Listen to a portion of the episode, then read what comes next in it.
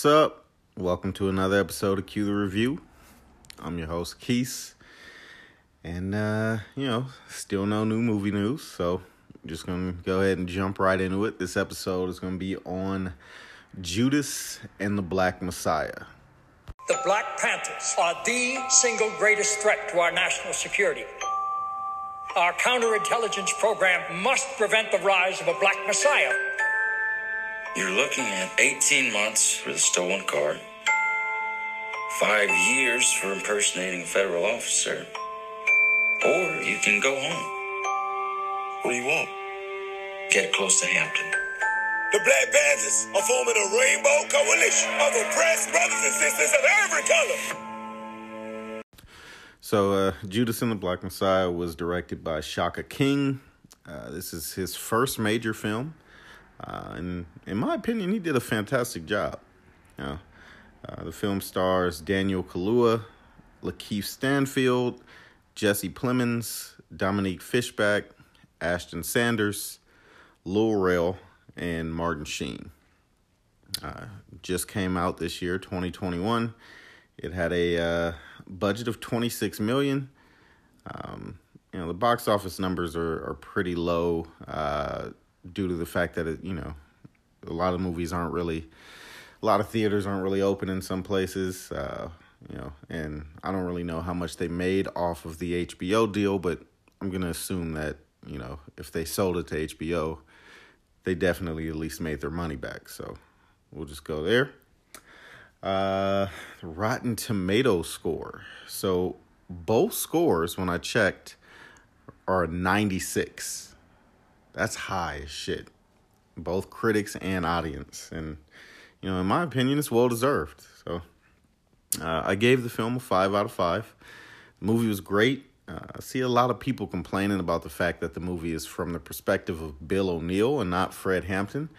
Um, as if the movie title doesn't suggest that already. I mean, Judas and the Black Messiah, I mean, kind of says that, would you know, the movie's really going to be based on him, but maybe I'm just reading too much into the title. I don't know. Uh, but I actually like the fact that the movie is set that way. Uh, I know the story of Fred Hampton and all the ama- all the amazing things he did for the movement. Uh, and while it would be dope to see a big budget movie based on that, also think it was dope seeing the movie through O'Neill's eyes. Uh, it was it was good to see how he infiltrated the Panthers and worked you know worked his way up, uh, and eventually set set up Fred Hampton. Um, you know I've read things on it, and while I don't for know for sure that this is an accurate description of how it really went down, it does help paint a better picture. Uh, I really love the fact that they didn't try and make you feel sorry for O'Neill. Like, uh, if you know anything about the story, you go into it knowing he's a piece of shit, and then you leave the movie feeling he's an even bigger piece of shit. So they didn't try to like sugarcoat it and make you feel like, oh, you know, this guy is a victim and you know the feds played him. Nah, like he played himself. He could have did that little bit of time. You know, it wasn't enough to fucking yeah, I don't know. He's a rat. Anyway, uh, yeah, but they don't try to sell you on him being a good guy, and then when they show the real life uh, interview clip of him at the end of it, uh, it really makes you look at him sideways because he he was twisted. Like he feels like he didn't do anything wrong, but uh, maybe that was just for the interview because they say he did commit suicide because of it. Anyway, uh, the movie's about uh, you know Bill O'Neill, Fred Hampton, the uh, Black Panthers. So it's set in the late 1960s. Seventeen year old uh, petty criminal William Bill O'Neill, played by Lakeith Stanfield, uh, is arrested in Chicago after attempting to steal a car while posing as a federal agent. He's approached by FBI Special Agent Roy Mitchell, played by Jesse Plemons who offers to have O'Neill's charges dropped if he works undercover for the FBI. Uh, O'Neill is assigned to infiltrate the Illinois chapter of the Black Panther Party, and its leader, Fred Hampton, played by Daniel Kaluuya. Uh, I'm not going to go into too much more detail uh, for those of you who still haven't seen the movie.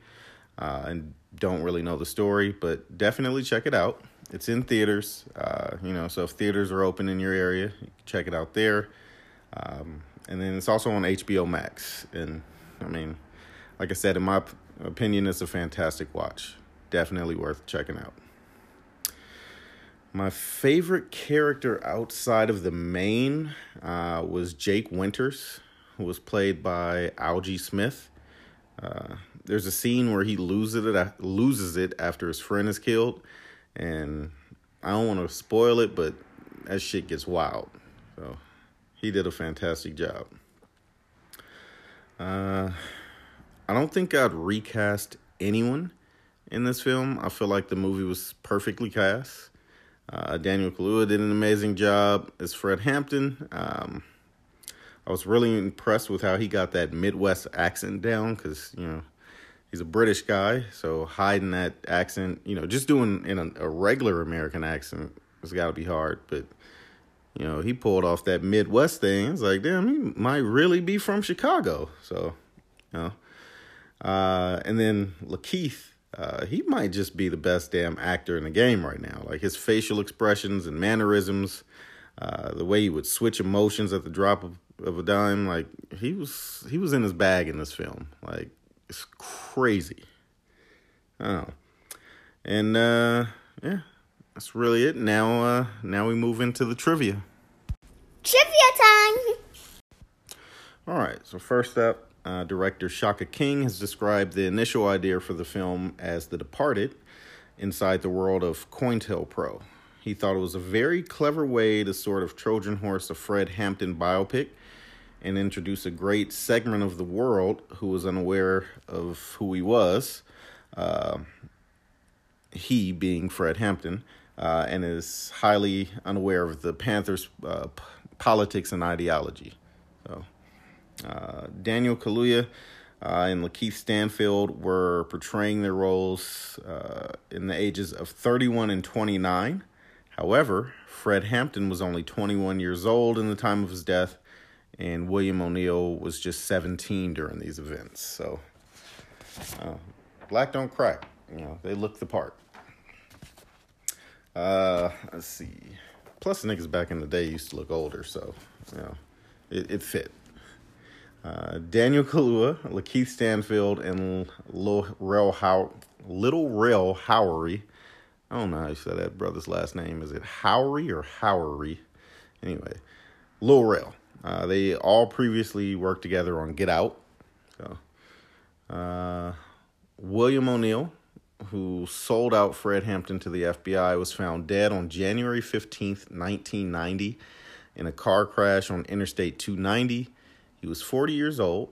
Um, though his death was ruled a suicide, his wife claimed that it was accidental.